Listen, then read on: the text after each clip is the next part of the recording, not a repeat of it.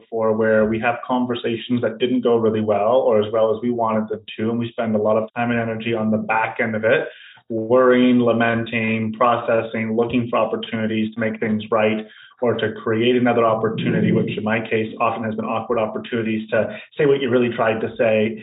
When really the big idea here is, is what if we put that time and energy instead of on the back end, on the front end, to be thoughtful about what it is that we want to say in the moments that matter. So.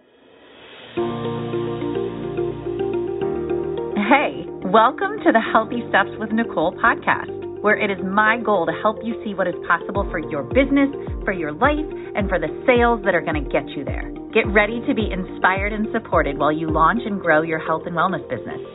I'm Nicole Kramer, coach, sales expert, and health and wellness fanatic. Each week, I will be having amazing guest experts that will share with us their knowledge on mindset, money, how to attract your dream clients, successfully close sales, and so much more. Selling doesn't have to be hard you can have the confidence and the clarity you need to create and grow your dream business.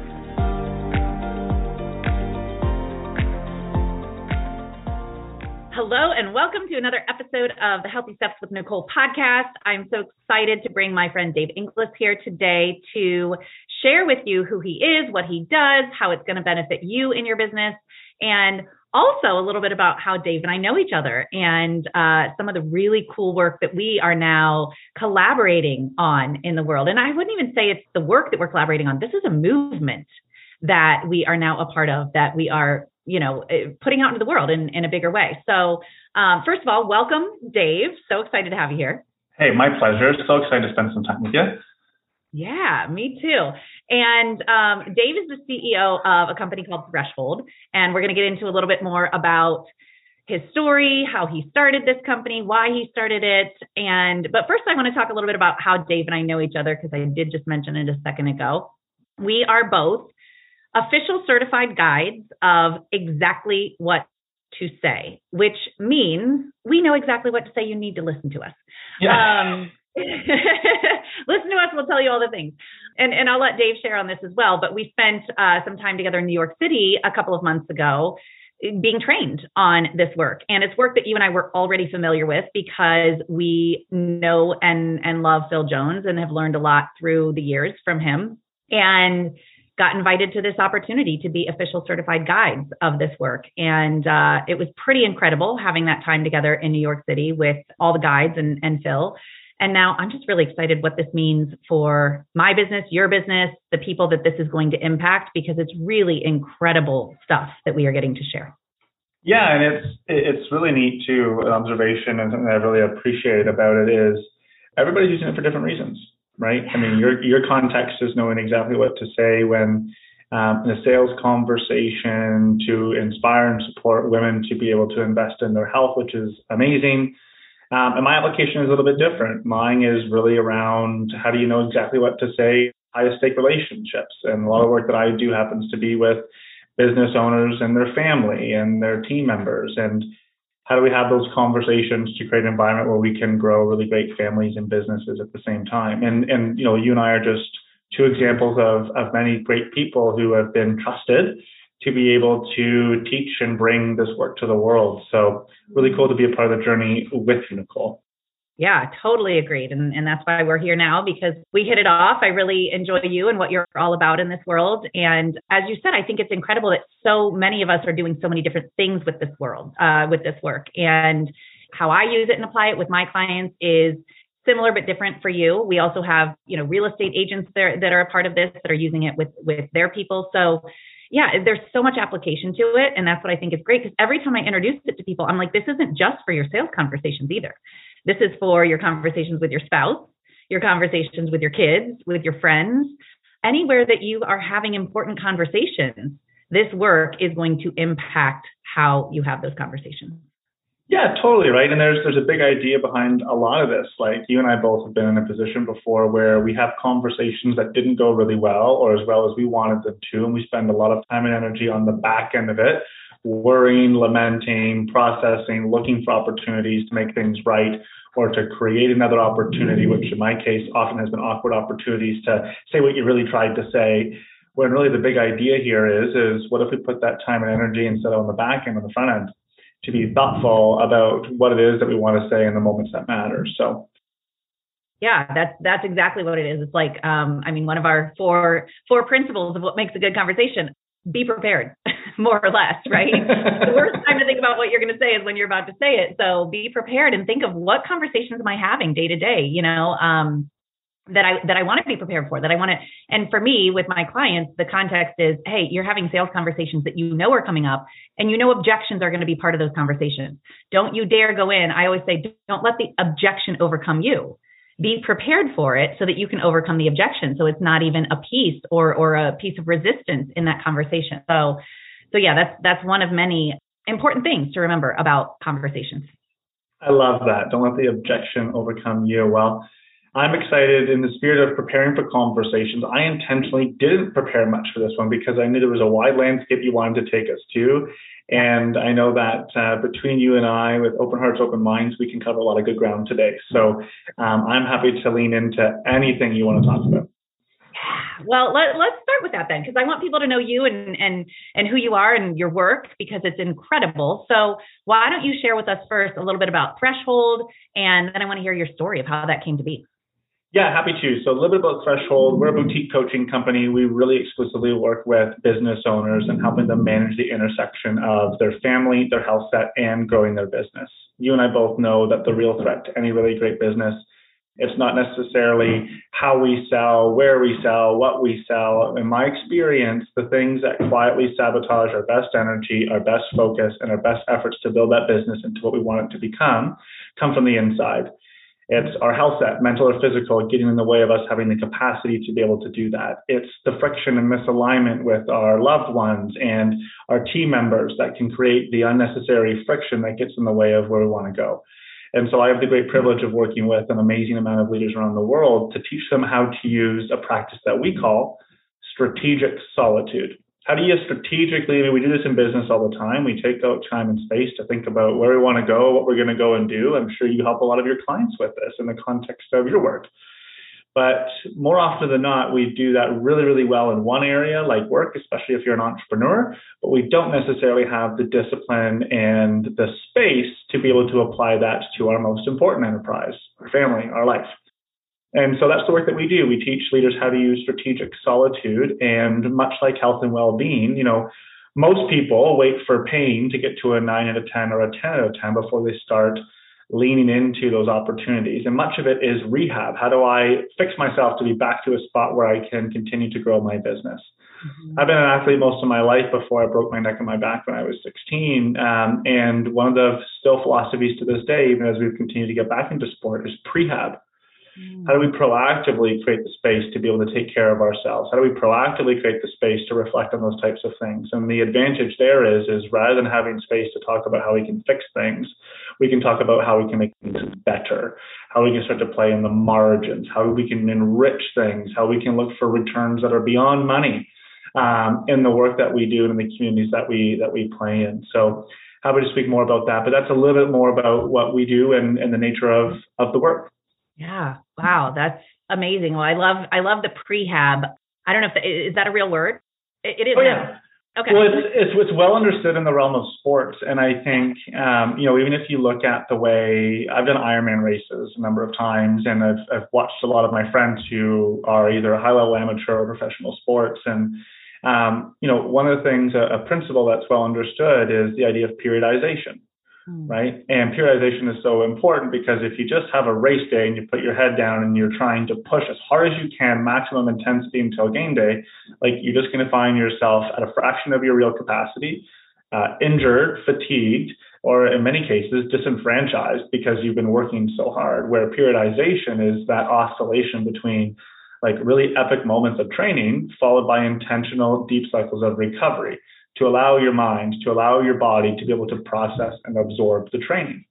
And so the principle of prehab, we know it really well in sports. I mean, that's my background. My background is in, um, in sports science, kinesiology, um, and we really understand that well. But this is just a principle that we can also choose to apply to our relationships and to the way that we, most importantly, lead ourselves at the end of the day. So prehab is is definitely a practice, but I would say, like like I mentioned, most people take a rehab approach even if you look at our healthcare system, like let's not at a fucking healthcare system, if you ask me.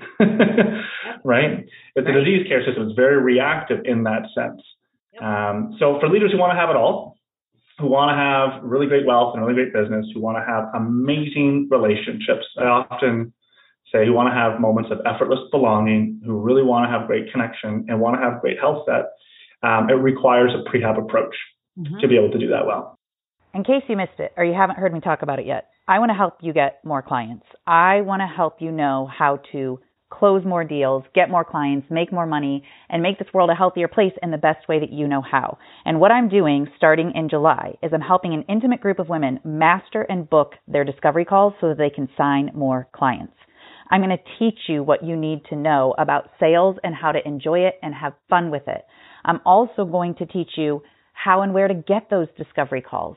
And then when you get them, exactly what you need to say on them so that you are closing them. You may not know this, but I'm an exactly what to say certified guide, which means I've got magic phrases to share with you and teach you so that you always know what to say in your conversations. And that is all a part of my next level sales group coaching program that starts in July, and I want you to be a part of it. If you are a woman who is a coach or service provider in the health and wellness world, I am talking to you. I want to help you get those clients. I want to help you bring in that money. I want to put you in a community of other women who are doing similar things as you so that you feel supported and encouraged. I want to help guide you on your path so that you know what to do, you know how to get those calls, and you know exactly what to say on them so that you feel confident, you feel good, and you feel excited about the fact that you are helping people and changing the health and wellness of this world. So go to the link in the show notes and get signed up for your next level today. I don't want you to miss out on this. This is the first time that I've made this a three month container in almost a year. And I want you to think of this three month container as like your sales boot camp. Like, let me hold your feet to the fire. Let me kick your butt. Let me take you through exactly what you need to do to set up your sales process so that it's wash, rinse, repeat so that you always know where you can get calls and clients from. This is what this is all about is stepping into your next level so that you actually understand that selling is fun. Selling is serving. Selling is helping somebody make a decision. And I want to give you the magic phrases and the tools that you need to help people make those decisions. All right, so go to the link in the show notes, get signed up, and welcome to your next level. Well, what came through for me too, and, and this is because, you know, I work with people that are health coaches, and what comes up for us a lot is like, you don't have to wait until you're sick to get healthy. And that was a part of my journey as well. When I changed my lifestyle, there were a lot of changes that I made. And, you know, my mom had breast cancer, both my grandmothers had breast cancer. And I was like, well, I mean, let's be realistic here. What can I do so that I'm not a part of that same that same trend? Because I don't want to, as much as I can help it, you know, on my own, because I don't want to end up in a hospital where I'm hoping a doctor can help me. Right. I don't want to get it, it is sick care. It's not health care. And what can I do on my end to preemptively take care of myself so that if I do unfortunately end up somewhere, that I have put my body in a position to also help and support itself. And I'm not just hoping somebody can save me in that moment. So that's what came through for me. Like the you don't have to wait until you're sick. You don't have to wait until things blow up in your business to, to, to go get help, to go learn how to be a better leader, right? We don't have to wait until things get so bad in order to make a change. But like you said, people are going to live with chronic pain because they familiarize the chronic pain, regardless of where it is. Whether it's right. physical pain, emotional pain, mental pain, they've familiarized it, they're used to it, they've normalized it, and people are not going to move to get out of pain unless it's really bad. But it, it doesn't have to get that bad before they do something about it. Yeah, and, and there's ways to make it feel worse to intentionally push yourself towards right. that, right? And often, to your point around not wanting to repeat cycles that um, you know in your family has been passed down from your grandmother to your mother and then to yourself. Like as soon as we start to look at what are those intergenerational patterns that you want to break, and we make it not about ourselves. Mm-hmm. Um, our behaviors all of a sudden seem to be a little more painful when we realize who we might be letting down, who's not even here yet. Or for yeah. those of you who have kids, starting to look at it through that lens. Yeah. But I like your point. Like there's there's certainly a spectrum, right? And um, waiting for a doctor to tell you what to do, I often I think it's a really good example. Um, waiting for for disease to be the trigger point for that. That's very much an approach that is like external leadership. You're waiting for external guidance. And no judgment, but certainly an observation that like m- most people do take that approach to their business, to their careers. They look for their manager, their leader, their coach to tell them what to do. And that's an okay place to start. But as far as achieving what we're talking about, which is um, kind of being rich on paper and, and in life, um, it certainly requires a bit of a shift away from external leadership rather than waiting for somebody to tell you what to do for your health set. There's a middle ground, which is participative, which is what you're kind of talking about, where you say, how can I posture my body to be doing what it can to be able to then engage and participate with external counsel and support? Wonderful. And there's also even further this idea of self leadership. How do I become the CEO of my own life? How do I take absolute personal responsibility for evaluating my experience and identifying where I have opportunities and then create an ecosystem of support around me? So certainly a, spectrum. Does that make sense to you as I as I share that? Yeah. Yeah, because I think and, and you're right. There is a little bit of like, let me put out my hand. Like people need that sometimes, right? They need that initial guidance. They need that initial nudge. And so that first level that you explained makes sense because sometimes it's like, ah, I wouldn't even know how to help myself right now. So I need that little like, hey, that hand is out. I'm gonna I'm gonna take it. And then there's that the second level with like, well, what can I do to be a participant in this? And then the third one is like the what what I hear and tell me if this is right is how do I trust myself? How do I own my own guidance, uh, my own knowing of what I'm being told, what I'm not what I'm being told, but like I already have all the answers. Everything that is inside of me. How do I trust that?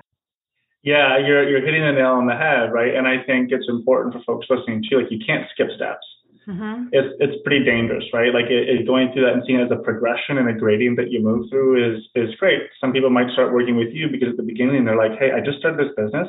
I have no fucking idea how to sell. Can you show me? Awesome. That's that's wonderful. But then over time, you'll start to see, I'm sure, with your clients where they say, Hey, I've done this for a few quarters. Here's what I'm seeing. Here's what I think I should do. What do you think? And now we're co creating a pathway forward. But to your point around trusting your intuition, that knowing that's there, I love the word attunement attunement. And for me, that's where strategic solitude is really important because if you think of attunement, connecting with your heart set, your soul set, your mindset, all those various different parts that make up how we lead and who who we are, it's difficult to access that moment by moment, day to day. I often use the metaphor, Nicole, of like if I were to ask you to pick a piece of rice out of a boiling pot of water, how do you think that would go? It would go. It would go terribly. You burn yourself, well, and you say no, right? well, you probably say no. There you go. Um, but if you were to turn off the boiler and let the water settle, what happens to the rice? Well, the rice settles, right? And this is the idea of like of strategic solitude. We have to insulate ourselves. We have to find a way to metaphorically, of course, turn off the boiler to be able to put ourselves in a position where we can actually listen where the rice does sit on the bottom. And that's attunement. Attunement is where you can create that sense of connection with what's my external ecosystem, what's happening, what's happening to my internal marketplace, how am I feeling about this, and what are the opportunities that I'm starting to see between that. And over time, that deliberate practice of attunement with self only begins to compound the amount of trust that you have. Mm-hmm. When you have high levels of trust, we don't doubt ourselves. and that way, when you talk about growth in a business, that's where like velocity, speed inevitably starts to come as an outcome from that. But mm-hmm. um, having the space and knowing what that practice looks like for yourself um, is really important to to build that sense of attunement. Does that make sense to you? Yeah. My question is, how do people get untuned or out of eh, like out of the word that comes through for me is alignment, and I know it's not the same, but like, how do people get to the boiling water part of the rice? How do they? How do? Because we're we're born into this world with attunement, right? Like we are connected from the beginning. So what is it that gets people out of that, that stops them from trusting themselves, that makes them have to recondition back to or understand how to connect with that again? Yeah, um, it's a really thoughtful question. My my perspective on this is as follows: it's that moment to moment day by day, we always have choices, right? And we have choices to be able to express and be present in a way that's an expression of our true self, or we can deviate from that true self towards more of a strategic self, right? And I often see this in really junior salespeople where like they try and not, they're not even themselves in the conversation. They're trying to more, metamorphose themselves into, into who they think should be there in that moment. Mm-hmm. And as soon as we take ourselves towards that strategic self, what we're doing is we're changing our behaviors, where we're in that state of stress because what we're trying to orient ourselves towards is belonging, a sense of safety, being able to get to agreement, avoiding conflict. So I think those innate human desires of belonging and the lack thereof and the choices that we make to kind of deviate from who we are to do that um, is where a lot of that suffering comes from. And I think that boiling pot of water is how I would describe it. It's, it's suffering that people are going through. But don't mistake me. Like I, I also don't want to paint the picture that there's this utopian that exists where you constantly live in a nice calm pot of boiling water and rice is always available. Like the reality is, you've heard this before. Like you can go into the cave and meditate and have the ideal environment where things are always still. But my opinion, that's not why I'm here. Mm-hmm. I'm here to be able to go and do the work that I do and be a demonstration of what that looks like outside in the world where the water is boiling. Right. And so that's where, you know, if we want to be able to leverage that sense of attunement, you can't fucking leave that to chance. Right. Right. Like to me with strategic solitude, um, the first thing that goes on my calendar every single year is four days, one day every quarter, that I carve out. I go to my favorite hotel. It's called the Elora Mill. And I go there by myself. I leave the kids behind. I leave work behind. And that's the first thing that goes in my calendar. I don't leave that to chance because I'm not strong enough to be able to remain connected with who I am, where I'm going in the day to day life. Like that's just the reality. I got three kids, I got a dog like you, I got friends and, and all the things that as a human pull me, get me excited, but also create that sense of boiling water. So you have to put that in first. You got to be really strategic. And that's why we call it strategic solitude because you're not just going to hang on your own, like you're going there for a reason. Yeah. I love that you said that. Thank you for saying that with the world around you, it's not possible for you to not go to the boiling pot of water place. And you need to take a step back and give yourself that time and space to be on your own because, you know, I think, and, and I know the word attunement I, I love. And, and again, for me, it's like alignment. I could easily be aligned all day, every day, if I just sat here in isolation and meditated all day and didn't see anybody and wasn't around any agitating experiences. But the reality is, we're not put on this earth to isolate. We're put on this earth to connect, to be around people, to have experiences, to connect in every way. And that's going to create some wonkiness sometimes. That's going to boil your water a little bit more and you're going to be off. You're going to be out of attunement. And so, being very dedicated and intentional about that's the first thing you put into your year. Here are the four times I am going to make sure that I have strategic solitude so that I'm connecting with me. Yeah, and I and I think to give a bit of a visual for that, um, you know, when you, you talk about being out in the busy world and not being isolated, like when you take strategic solitude, I refer to it as a homecoming of authenticity. Mm. It's a journey of coming home, and it's this lovely 13 inch journey that we take from our noggin all the way down to our heart. And it's just that ability to just like come back home, come back to where that is. And inevitably you take that space and the next couple of weeks you feel great, but we tend to float right back up to that very Western world, um, you know, perspective of over intellectualizing things, overthinking things, and losing that sense of alignment or, or attunement. Mm-hmm. Yeah, yeah, because it happens so easily. I mean, you get a call from school and somebody one of your kids got in trouble or whatever or you get you know you you take your dog to the vet because your dog's sick and it throws off your day and you had to cancel an appointment. Like it's inevitable. There are things that are going to come up that are going to throw us off. And so what i'm hearing from you is it's our responsibility to be very intentional about knowing hey how do i get myself back to that? How do i keep myself connected even knowing that it's going to get a little crazy at times? Yeah if if you want that. If if you're somebody who wants it all then it is imperative that you create that space. Mm. But that being said, too, like I, one thing I've learned over the years is somebody who advocates for that type of a lifestyle and taking a very holistic perspective on what wealth means. And something I talk a lot about with leaders is, and one thing I struggled with in the past when I built and sold my first business, the concussion toolbox, is at that point in time for me, I wasn't ready for this because I had deeply connected my sense of self worth with my net worth. And that's mm. all I wanted. All I wanted was money. And that's fine for some, like if that's what you want, that's that's fine. This type of practice is not going to help you get there.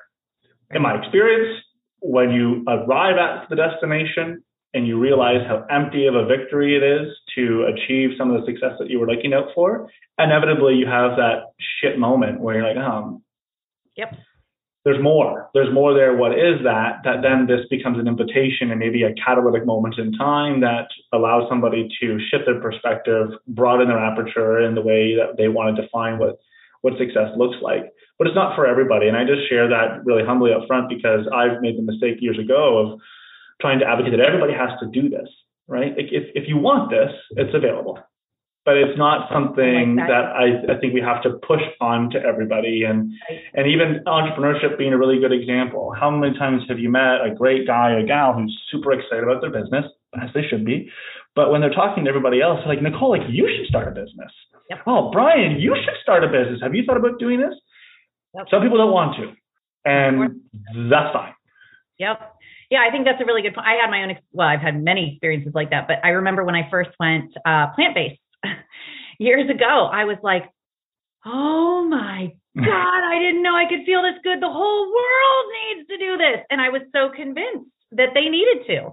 And although a small part of me still thinks that people could definitely feel better if everybody, but like it's not for everybody and it's not a reality. Is it a movement for some people? Absolutely. Is it something that a lot of people don't know about that could really benefit them that they'd be interested in? Absolutely. But it's not for everybody. And it's for some of the people and the ones, you know, who are attracting that that type of vibe will find their way there. And then there's people like me who spread it, you know, even more, but it's not I appreciate that you said that. It's not for everybody. And, you know, from a teaching perspective, I, I was a high school teacher for 15 years, and I used to feel that way about college. I, I went to college and I graduated and got a degree, but I felt like after 15 years as a high school teacher, I had enough students that like they just weren't college people. And and they were being pressured and it, listen, again, I have nothing against going to college. I went and I graduated, but it's not for everybody. And I feel like we kind of get hung up on like once we find something good, everybody's got to do it. And, and that's where I mentioned earlier this idea of an internal marketplace. I don't know if you caught me mention it, like this idea of an internal marketplace. Understands like who do you want to become? What do you want? This is often like a question that I'll ask. It's it's a it's a question that's an inch wide and a mile deep. Like, what do you want? Mm-hmm. It's amazing how many people struggle to answer that question. Right? Yep. Sometimes it's easier to answer the opposite, like what do you not want? Um, yep. A little bit of an easier easier starting spot, right? But that's where, in my experience, having space to be on your own and to be able to listen is where you start to deepen an understanding over time. Yeah. Um, and and you know, truly, if you if you want people to have what you have, the most important and meaningful thing that you can do is to continue to insulate the space that allows yourself to be consistent, so you can be a walking demonstration of what it looks like to inspire somebody to move towards that, rather than being somebody who, as we've learned from Phil, moves in with certainty that plant-based diet is the way to go rather than focusing on you continuing to be consistent and being like i mentioned a walking demonstration of what's possible if you yeah. do that i always Way like cooler. to say we're we're all walking permission slips so I love that. Right. Like we're we're all just I'm giving somebody else permission. When they see me, I mean we're all just modeling through our actions what's yeah. possible for somebody else. And you know, we were talking earlier about like I think it was it was you and I on this conversation, little kids learning how to walk. Like why do little kids know that they that they can walk because they've seen other people doing it. They've seen examples all around them. We're all walking permission slips for one another. So mm, so well said. Yeah, yeah. So, and you mentioned something earlier, and I, I wanted to hit on this a little bit because I think this is probably part of your story. You were very connected to your worth being associated with a, with wealth. It sounds like and and then you got to a point where you were like you probably achieved the wealth you achieved the number you achieved the thing that you thought was going to make you happy. And then it was like holy guacamole what the fuck happened? This didn't do what i thought it was going to do. Is yeah. that what led you into this business and doing this work with people? Yeah. That's where a lot of them have gotten to? Not not initially but looking back it certainly was a formative experience in that. So would you like me to share a little bit about that, yeah, that journey? Yeah, because I, I, had a very similar, I, I had the same thing. I was like, wait a minute, why did this not work the way I thought it would? And it's a, that's a hard realization to come to. Yeah, so so our stories are probably similar and different in many many ways. Um, for me, it's almost ten years ago where this this started. Right back in 2012, I remember uh, as I mentioned, uh, my original kind of vocation or, or area of interest was in, in sports science, really specifically in brain injuries in sport and the impact that had on balance. And I ended up doing some research at the point in time in school. I learned pretty quickly that I'm a terrible researcher, but I'm really, really, really good at selling. what we researched. and so with the with the with the professor who was supervising my research, we got to some really cool outcomes. And I said to him, "What do you say we go and sell this shit? Like, what's stopping us from building a company?" Mm-hmm. And so we ended up building a company called the Concussion Toolbox. That's what like my monomaniacal obsessive focus was on for for two or three years. And for context, I live in Kitchener Waterloo. Waterloo is kind of like the Silicon Valley of or, or the uh, Palo Alto, so there's a better parallel to uh, in Canada. And a lot of tech companies, a lot of celebrated entrepreneurs here. And so it was easy when you come back to this idea of like strategic self versus true self. Me like over indexing on work and really doubling down on that was certainly a way of me trying to create a sense of belonging and fitting in. Mm-hmm. But anyway, without digressing on that, I remember very vividly about two and a half, three years into that business coming home and I walked in the front door and my my partner at the time was there standing there with her luggage. And truthfully, I hadn't been on vacation for a long time. I thought we were going somewhere. And I learned pretty quickly that she was actually waiting um, to see me because her mom was in the parking lot and she was leaving me. And that was like a heartbreaking experience for me because, well, for a number of reasons. One was like the total shock. Like I, I literally walked in the door experiencing the sense of elation, like, oh my gosh, like I've been the dream of being surprised by a partner for this, how cool and then to realize it was actually the antithesis of what you were looking for was heartbreaking. But I remember from there, two weeks later, like I was I was pretty miserable, I, as you would expect, and uh, it was in November. I had a couple of weeks where things were a little slower, and I just decided to go to British Columbia and snowboard for a week alone, and then go to Hawaii to Maui by myself for a week alone. And I've never traveled alone for context. I grew up in a family where we didn't have a ton of money. I didn't really go on vacations ever but I was in a lucky spot just based on the success we were having in our business where I could I could go and do that. I thought I was going to have a great time. I found myself literally crying in my hotel room for like two weeks alone, miserable, and having a bit of a pity party and realizing I was becoming the very person I said I did not want to become. Mm. I grew up in a family where like you know, it's no slight to my father, but he still to this day runs his own small business, is at it seven days a week, and I remember growing up saying, I'm never going to be the dad who isn't there for the moments that matter, who isn't there for hockey, who isn't there to have dinner, um, and all those all those pieces. And I remember crying over a Corona over lunch in Hawaii. And the cleaning staff lady, her name was Kina, I'll never forget her, came up to me and I think she thought I was allergic to something in my food. She said, Everything okay, sir? I said, No, everything's not okay. And uh, maybe you've had an experience like this, Nicole, where like you meet a stranger and all of a sudden you feel like you can tell them everything. Yep. And that's where I just kind of realized I was like, I hate the business that I'm in. I hate the fact that I'm 50 pounds overweight and I won't even take my shirt off on the beach in Maui because I'm way too embarrassed about how I look. I'm miserable at the idea that I'm here in one of the most beautiful places on earth and I don't even know what to do with my free time because I've never had free time. And I lost the person that I loved because of who I was in that moment and nothing to do with her. And that was a really important turning point for me where I really quickly had, had realized that I was rich on paper, poor in life. And I remember going to the top of, for those who've been to Hawaii before, Haleakala, House of the Rising Sun, great volcano in, in Maui, um, watching the sunrise with a, with a question of what do I know I need to do, but for whatever reason, I'm, I'm not ready. And, and I remember sitting there, I, I still have pictures of this to this day because it was so meaningful. I remember realizing I need to call my dad. It was the first time I haven't talked to him about seven years. And um, I needed to find a way to exit that business. It wasn't for me. The business was working, but like business day fit, it, it wasn't there. Mm-hmm.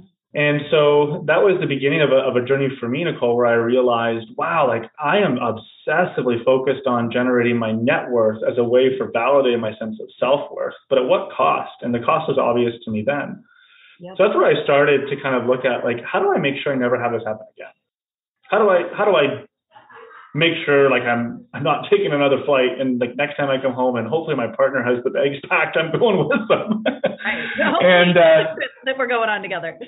Exactly. And so that's where I started to look at other examples because um, people have this figured out, right? And I'm a big, big believer of, of starting to, to learn from others and to look at those examples and maybe take what's done in business and apply it to personal life. Because I started to reflect like, I'm really, really, really, really, really good at doing this in my business, like really good but why do I fuck this up on my personal life?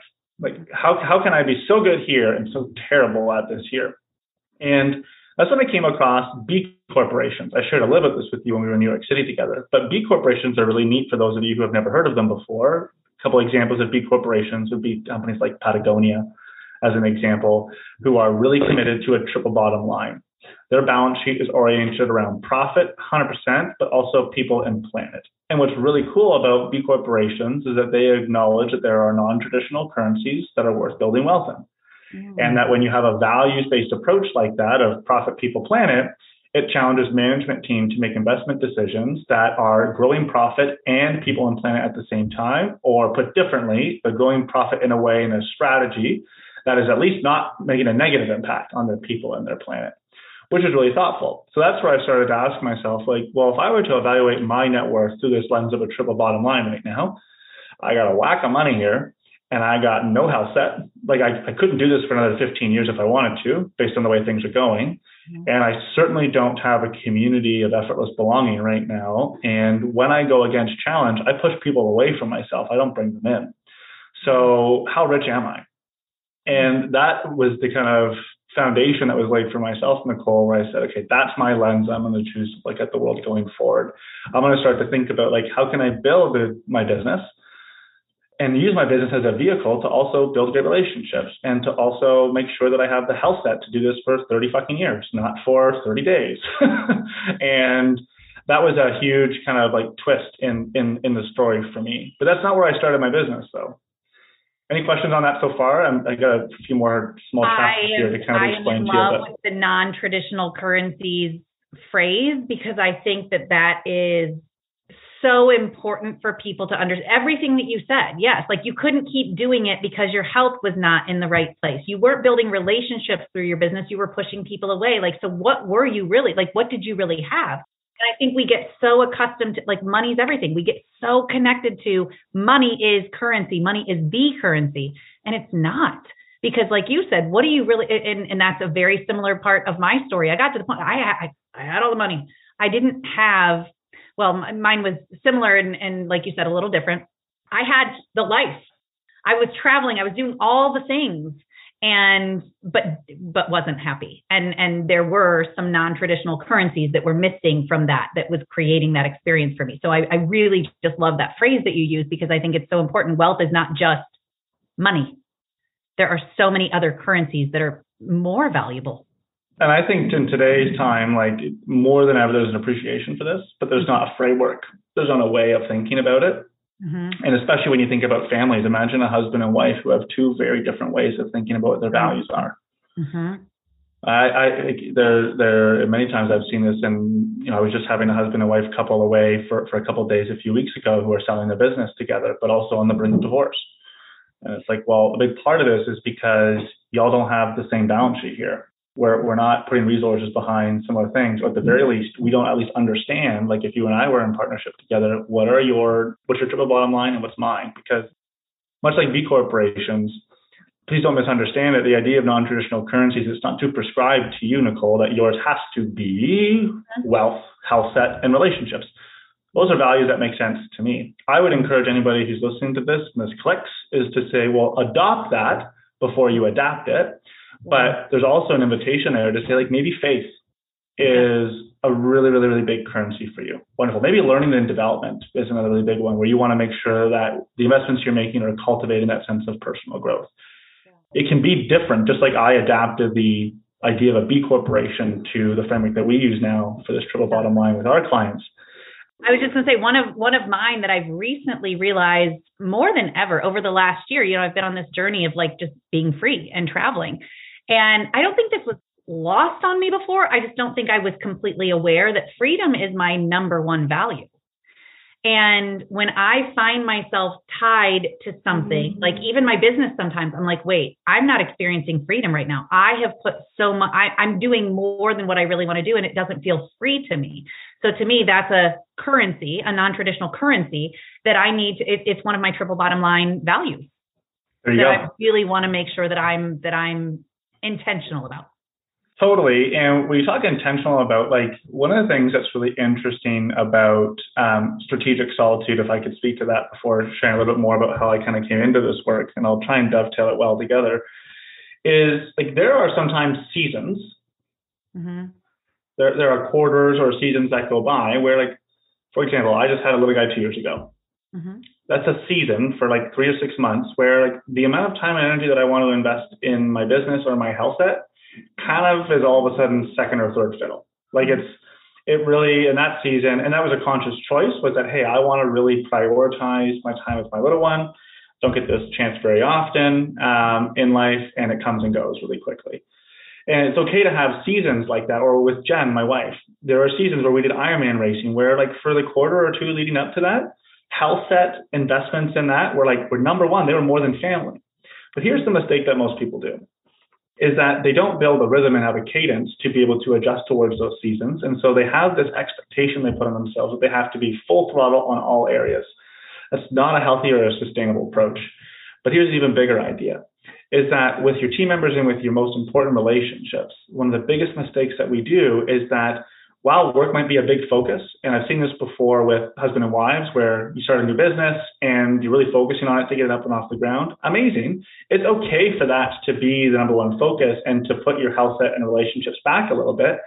But most people steal, they don't borrow. Hmm. Tell me more. What does that mean? So if you think about this with the example I gave you with Jen. Hey, Jenny, the next three to six months, what's really important to me is to get ready for this race.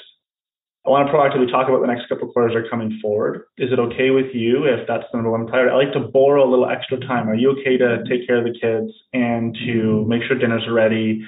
And um, you know, do you mind picking up a few of these things to be able to support me? Can I borrow a little bit of your time and energy and your capacity? Right? See where I'm going with this? Borrowing, there's an agreement.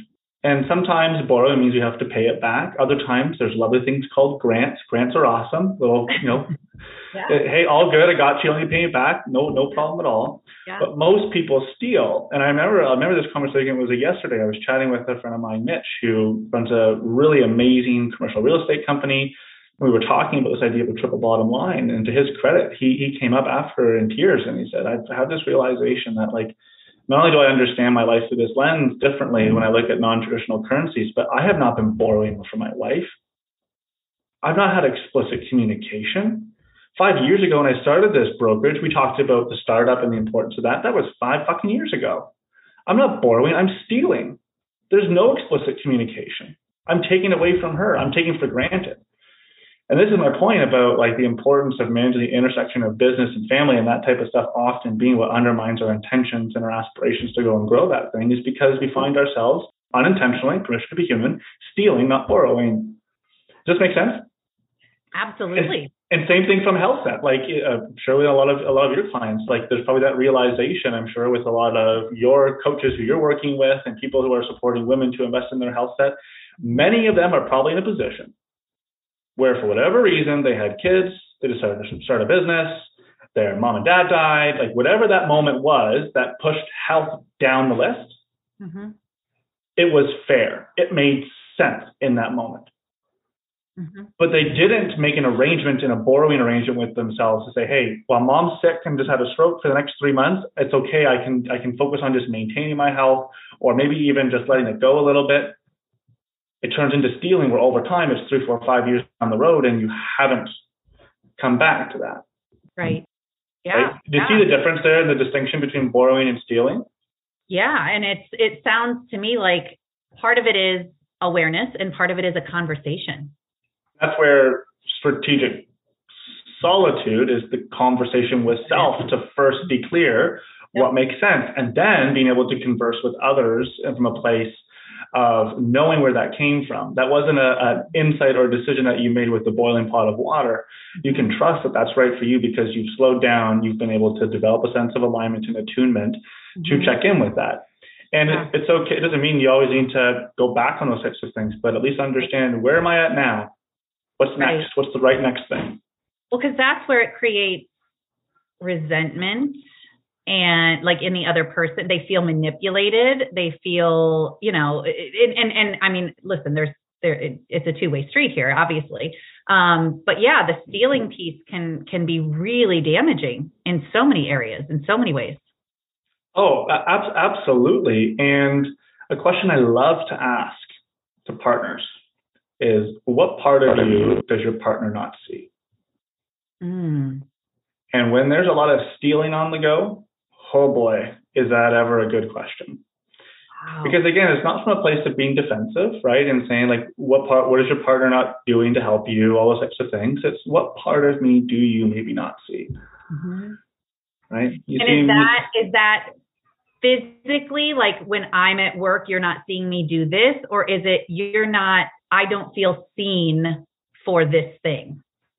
Well, it can be both. Like, there's no reason why it can't be both. Like, I, I, I think your example of the physical like I'm you're you're out meeting with clients 6 p.m. Mm-hmm. What you don't see is me at home cooking dinner and making sure that the kids are going to soccer and tucked into bed, right? Regardless if that's husband or wife, whatever the dynamic is, there's there's that part of it. There's also you know, there's there's also the the the the invisible piece of that, which is you don't see somebody who's given up their career to have kids over the last four years who is desperately looking to go back on the playing field and wants to go and contribute in a way that's really exciting to them. What you don't see is somebody who wants to go and sign up to do soccer at the age of 42 because they've missed playing sport. What you don't see is somebody who um, loves playing music and hasn't had the time to even go and listen to live music because we've been so busy. So that's also a part of it too. Is like in that in that sense, what are the desires? What are the things that you're aspiring for that people don't know about? Right. Wow. Oh, that's such a powerful question. Hey, if you want to know exactly what to say so that you are getting more clients, I have a free gift for you and you do not want to miss out on this. It is a list of 32 magic phrases, and these magic phrases are going to completely change the way you have conversations. And they are going to give you the outcomes you want more often from those conversations just by using these 32 magic phrases. And I'm giving them to you for free. Maybe you know, maybe you don't, but I recently became an exactly what to say certified guide, which means that's exactly what I teach my clients is exactly what to say so that they have more influence, more impact, and they get the outcomes that they want more often from their conversations. Meaning they get more clients because they know exactly what to say. And I want you to have these phrases as well because they're super powerful and I want you to get out there and use them because I know it means a lot to you to make this world a healthier place. These phrases are going to help you do a lot more of that. So go to the link in the show notes get it downloaded, and start using those phrases. And, and is that something that people ask themselves too? Like, what am I not allowing myself to see about myself? Yeah, I, I ask the question personally to myself a little bit different. I, I, I would often ask the question like, if I was to play full on, mm. and I didn't worry what other people thought, who would the world see? And so that's that's more of of the angle that I would take personally is like is that kind of self talk and self dialogue is like if I was to fully show up, what would people see they don't see right now? Mm-hmm. Right. And then that gives you clarity on where you're moving towards, who you're becoming. Yeah, exactly. Who you want to become, right? And again, it's it's the there can be massive. And here's the whole idea about rehab or prehab. You have this type of a conversation and the context is is that you've been overlooking a lot of this for 5, 10, 15 years. Mm-hmm. It can be a pretty painful experience like my Hawaii journey because mm-hmm. there's a bit of debt you kind of got to get yourself out of, right? There's a bit of rehab. Mm-hmm. But by committing to asking those types of questions with consistently and regularly having space to go and do that, and I'd love to talk before we wrap up. Don't let me forget around like how do you actually make sure you fall through in that space? That's a really important part. Mm-hmm. But when you do that and you shift over to more of a prehab piece, the learning that you start to have about yourself. Because mm-hmm. now it's not a place like, what do they not see because I've been like suffering and, and ashamed to be able to share these types of things, haven't forgiven myself. When you're back to a spot where you're really starting to make those right investments and are taking a holistic approach, now all of a sudden you're like getting into some interesting stuff. Yeah. You're like, wow, like, okay, who do I want to be remembered as? And what do I really want this business to look like? If I was to never sell this business and I was to do this forever, how would I do it all differently? um, you start to ask different questions that are, in my opinion, um, not more exciting, but are a little bit more well alluring, right? Like it, it, it starts to draw you in rather than being something that you're kind of like running away from. Mm-hmm. Well, it's more of yeah. I, I, I like to say like I want to be running towards something, not away from something, and it, it just it generalizes the like well, what's my legacy? How do I want to be remembered? How do I want to be seen? And is the life that I'm living right now allowing that to happen and what else needs to be put in place if it's not yeah Yeah. Exactly.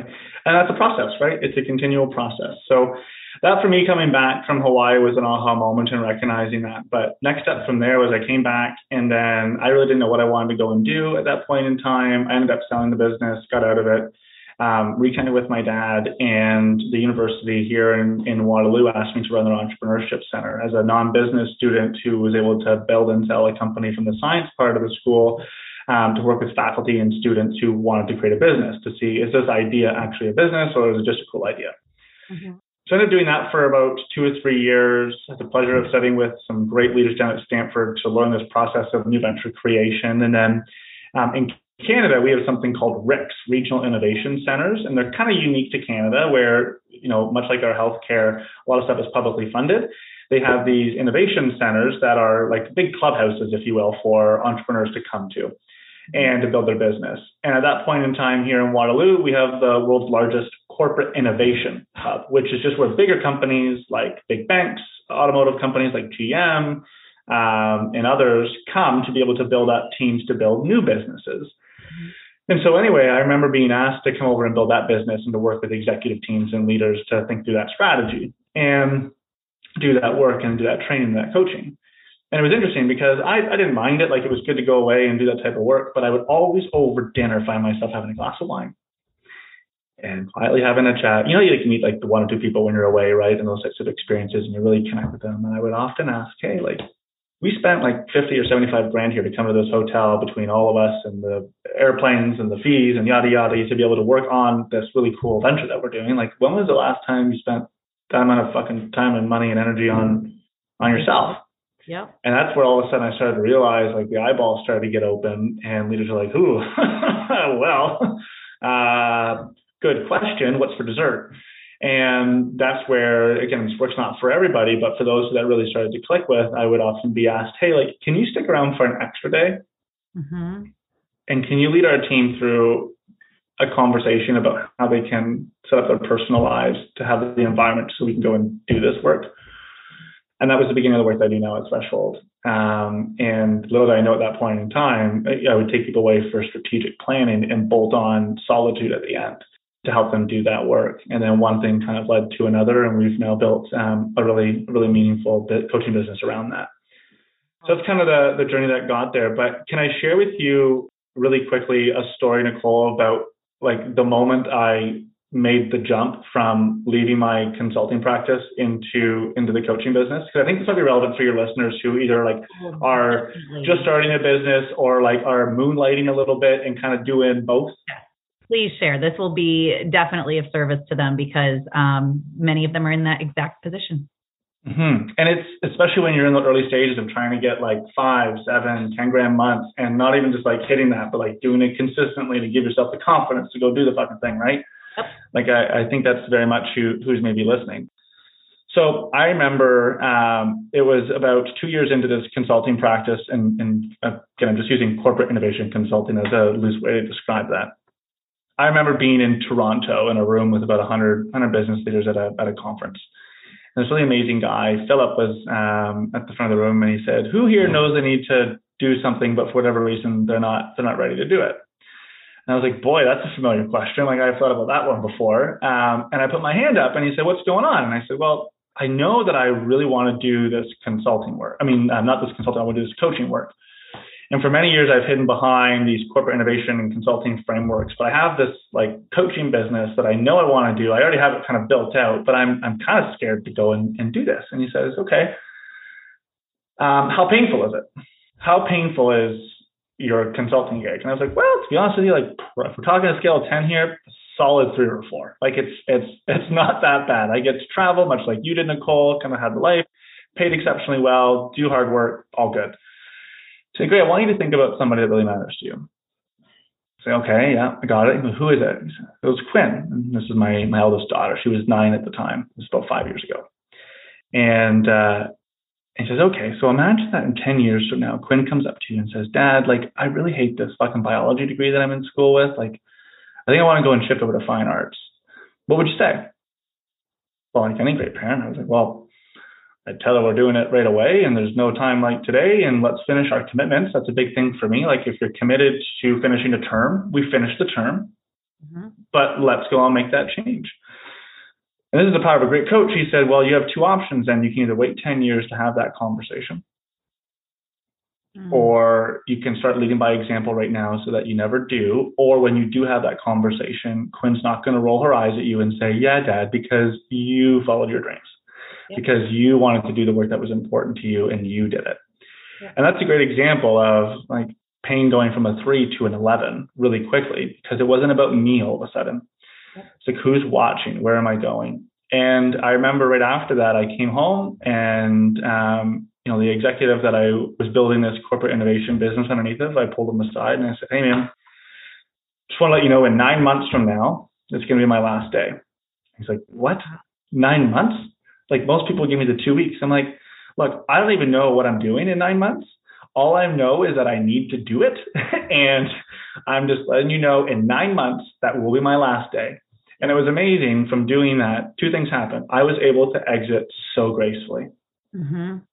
so gracefully. And I was so proud of the way that went. Um, and in addition to that, like because I made that decision, my attention, my efforts, the business, the clarity that I needed, it all started to come together, right? And in the absence of clarity, always take action. And that was the action that I needed to take to be able to begin the journey of putting myself in a position where I had to go. Um, right. And you can tell, like, it wasn't a logical thing. It wasn't like, am I going to have the right business plan? How am I going to sell the coaching services? Like, if you're concerned about that, that's all shit that's been solved. Like, that's not the hard stuff. Yeah. It's the emotional piece of, and this was the big one for me was, wow, I can't hide yep. behind Communitech corporate innovation. Yep. People can't say, oh, Dave, we didn't like the session, but we like you. I was putting myself in a position where I had to be the guy right in the center. And if you didn't like the work, you didn't like me. And I was terrified of that. Yeah. So I just wanted to share that as a bit of like really granular, honest look into like a transition point and some of the like really important moments that mattered to shift that that that kind of change. But I often find that's helpful from what I hear from people when I share that, where like most of us think we have to just hard fast stop and we're like we have to give like a month notice and kind of go all in and burn the bridge behind us. Right. And that wasn't my experience. I think that that's really powerful, and I'm glad you shared that. I'm curious, and I want to ask about the nine months, but I I want to also comment on. There's a book that I read once by Liz Gilbert. It's called Big Magic, and she talks about not putting the burden on your dream to support you until it's ready. And so giving yourself that time and space, like knowing that that's your dream, knowing that that's what you want to do. And that's kind of what I, what I heard in, in your story and allow, you know, you're going there, move in that direction, allow yourself to move there, but don't, don't burden it right off the bat. The other thing that I really liked, because I remember you and I talking in New York and you shared that story with me. I talk a lot about that when my clients are like, I'm really scared to do this, but I want to do it. Well, many of them have kids or they have people in their lives that that look up to them. And I'll say the same thing. Like, well, do you want your kids to believe that they can do anything that they want to do? Oh yeah, they can. Well, they're not going to believe that unless they see you doing it. Right? It goes back to what we said earlier. We're all walking permission slips for one another and there are people watching you. And how do you want them to live their lives? And whatever that answer is is how you need to be living yours right now. Yeah. So, so really quickly before we wrap up, I just want to know what was the so I, I totally respect and understand giving yourself the time because I did the same thing, not willingly, but I was like, if I want to start this business, you know, I was in same thing. I was in my corporate job. It was really comfortable. It was really comfortable to stay there. Probably three or four on on the pain scale. I didn't want to be there anymore, but it was comfortable sure. enough. The money was good. I was I was good at it. It was just like okay, cool. And I was like, I'm just gonna quit. And fortunately, I had you know the, the voice of reason talking to me about it. Well, why don't you just build in like start doing this on the side like you know and give yourself some time. And interestingly enough it's how i've made every other change in my life. That's why my business is called healthy steps with nicole because everything i did i did in phases. I did over time. It wasn't just uh, you know um but but then when you do finally make the jump it still feels scary. It's the the final official thing. So i gave myself a couple of years. I think i started my business in 2018 i left officially in 2020 what was, but I, I respect how you did it though too, because it's like my last day is going to be in nine months. So it's almost like you've said it out loud. You're holding yourself accountable because other people now know what you've said. Was there any rhyme or reason to the nine months? Where did that timeline come from? Yeah, so I guess there's kind of two parts to to your question that I can answer. One is like the very practical, why nine months? Why why why nine, not seven? Yeah. And then there's like, why did you choose that strategy for Mhm. yourself, right? So the nine month piece, looking back very pragmatically, it was it was twofold. It was I probably had six months of client work still in front of me Okay. right? So, and these were relationships that I really, really cared about. And truthfully, selfishly, I knew that if I did it right, I could actually piggyback on those accounts and start to do my leadership work inside those companies. So if I was just like, see you later, I'm done, that wouldn't have been a thoughtful strategy. So it was like, how do I sunset this in a way that has a tremendous amount of reverence and respect for those relationships? And doesn't put um, my team, because we were a small team, we were only three three consultants at the time that I was leading, um, high and dry, right? So that was a that was certainly a part of it as well. And then the does that make sense as far as like timing wise? Like that was that, that truthfully was was the real the real honest reason. Um, and then the strategy, like why did I put it out so far? Because I, I could have done the same thing with 12 months. Like the whole point though was like pre-establish a transition point that you had to land a plane in. Mm-hmm. And it just came from a tremendous amount of self-awareness, truthfully, where like I know I am at my I'm the guy you want on the field with you or in a business with you when we are fourth quarter, two minutes on the board, and we're down. That is exactly where I always play my best. And so I knew I was like, cool, how can I recreate that circumstance where I know I do really, really, really, really fucking well? Mhm. And in this case, it was me trying to shift the scoreboard for my income to start to match or surpass what I was currently making as a consultant over that time. So I was like, great, like we are in the fourth quarter. We have nine months on the board, different time variable than most sports, but you get my point, right? And that's where I was like, okay, like I know that if I put myself in this position, if I don't and the game just keeps going on and on and on and I'm waiting, I'm not going to have the pressure to be able to make this play. So that was, it came just from a tremendous amount of self awareness. But truthfully, like having people in my corner who knew me well enough to say, hey, when in the past have you made a really good transition? When in the past have you done this? I'm like, oh, yeah, I, that's how I did it. Okay, how can I apply that here? Here's how I can apply that here. And it was important to me, like high values to me going into that was like have this exit be a moment to exemplify my character. Mm-hmm. And so that was another part of that too, was like give those nine months that I could be really proud personally about the exit and transition, but know that if I was proud of that, the people around me who supported me and who I would hopefully do business with in the future would also be quite proud of that. Right. Very mindfully strategic. And again, it doesn't happen when you are flying by the seat of your pants and the water's boiling and the rice is boiling, right? So let's go back to the premise of this conversation. Right. Having that space to be able to say, no, like that's that's right for me. And most people would look at that and say, I couldn't do nine months. I would be checked out after three months. Awesome. So that's not your strategy. You know yourself. Right. Right. Yeah. Yeah. That's incredible. I love that. Thank you for sharing that because I know that that's really helpful because there's a lot of people that are listening to this that are in that position. Like, when do I leave? When do I make the jump? And I think you just answered that very, very well with your story, but also by pointing it back to people. Know yourself. If if it wouldn't work for you in nine months and you'd be checked out in three months or three days, then that's not your timeline.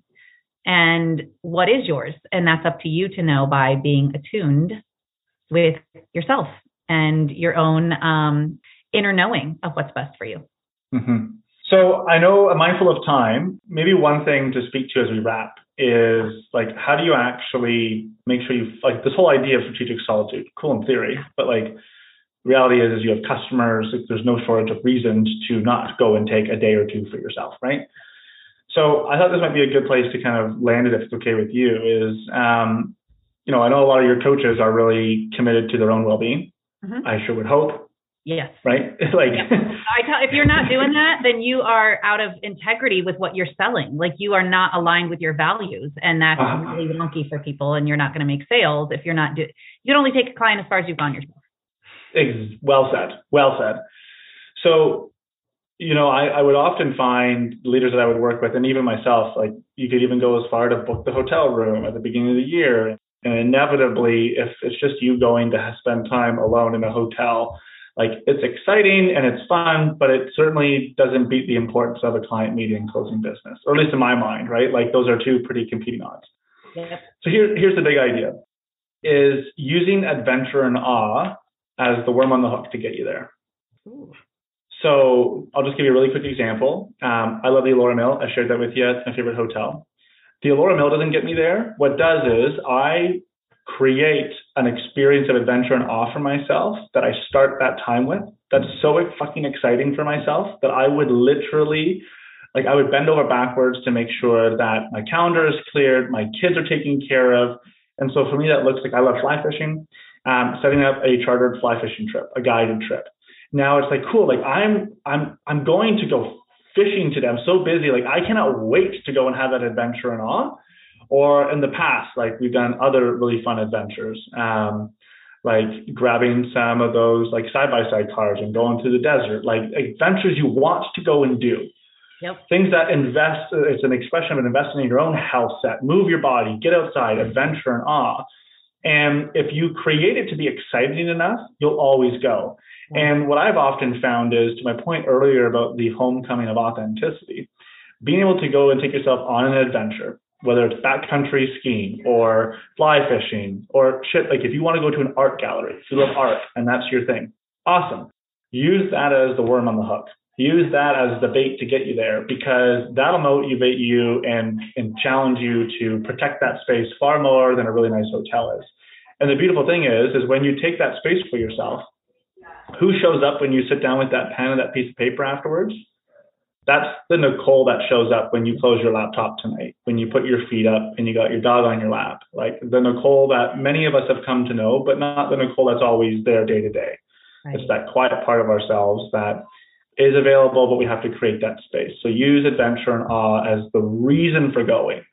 But the reason why you keep coming back is because of the space and the clarity and the alignment that you can afford from taking that. So for those of you who thought this is a, a, neat idea but hard to follow through on, um, that's often the one kind of fail point that I often see in a lot of this, and that's why a lot of leaders trust us to guide them through it because we create those types of experiences for our clients um, to to make it fun and make it great.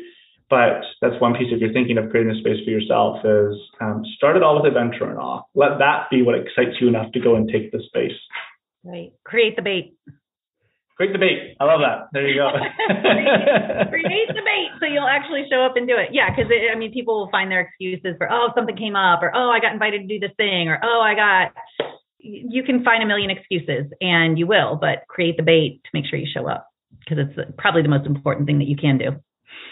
Well said. Well said. Amazing. Amazing. Well, thank you so much, Dave. This has been, I, I could keep going and going and talking to you. I say that all the time because I just love the guests that I have on. You have been one of the incredible ones for sure. Where can people find you? Because I'm sure that they're going to want to connect with you. Yeah, I'm on Instagram a ton. So it's just at Dave underscore Inglis underscore. And uh, I'm on LinkedIn too quite a bit. If you're interested in some of the work that we do, you can just go to thresholdleadership.co. Um, there's actually a really cool little playbook on there, Nicole, that people can download to help them evaluate their triple bottom line and to think about this type of work. So that's on there, a handful of really good questions that I like to give leaders too when they take space for themselves. So that's where you can find me and always happy to connect with anybody who wants to reach out directly. Awesome. Thank you so much. We'll make sure that we put all that in the show notes as well. So if you do want to connect with Dave, which I'm sure you do, go to the show notes um, and you'll be able to find all of that information there as well. So Thank you so much for being here, Dave. This is amazing, and I appreciate everything you shared. My pleasure. Thank you for having me. I'll talk to you soon, Nicole. Yes. Bye. All right, that is a wrap for this episode. Thank you so much for listening. And by the way, if you like this, subscribe because there's more good stuff coming your way. Also, leave a review. It would mean so, so much to me, and it would help others who are considering listening to this podcast to understand how amazing it is. And while you're at it, why not share with a friend? And by the way, one last thing I would love to hear from you, I would love to connect with you.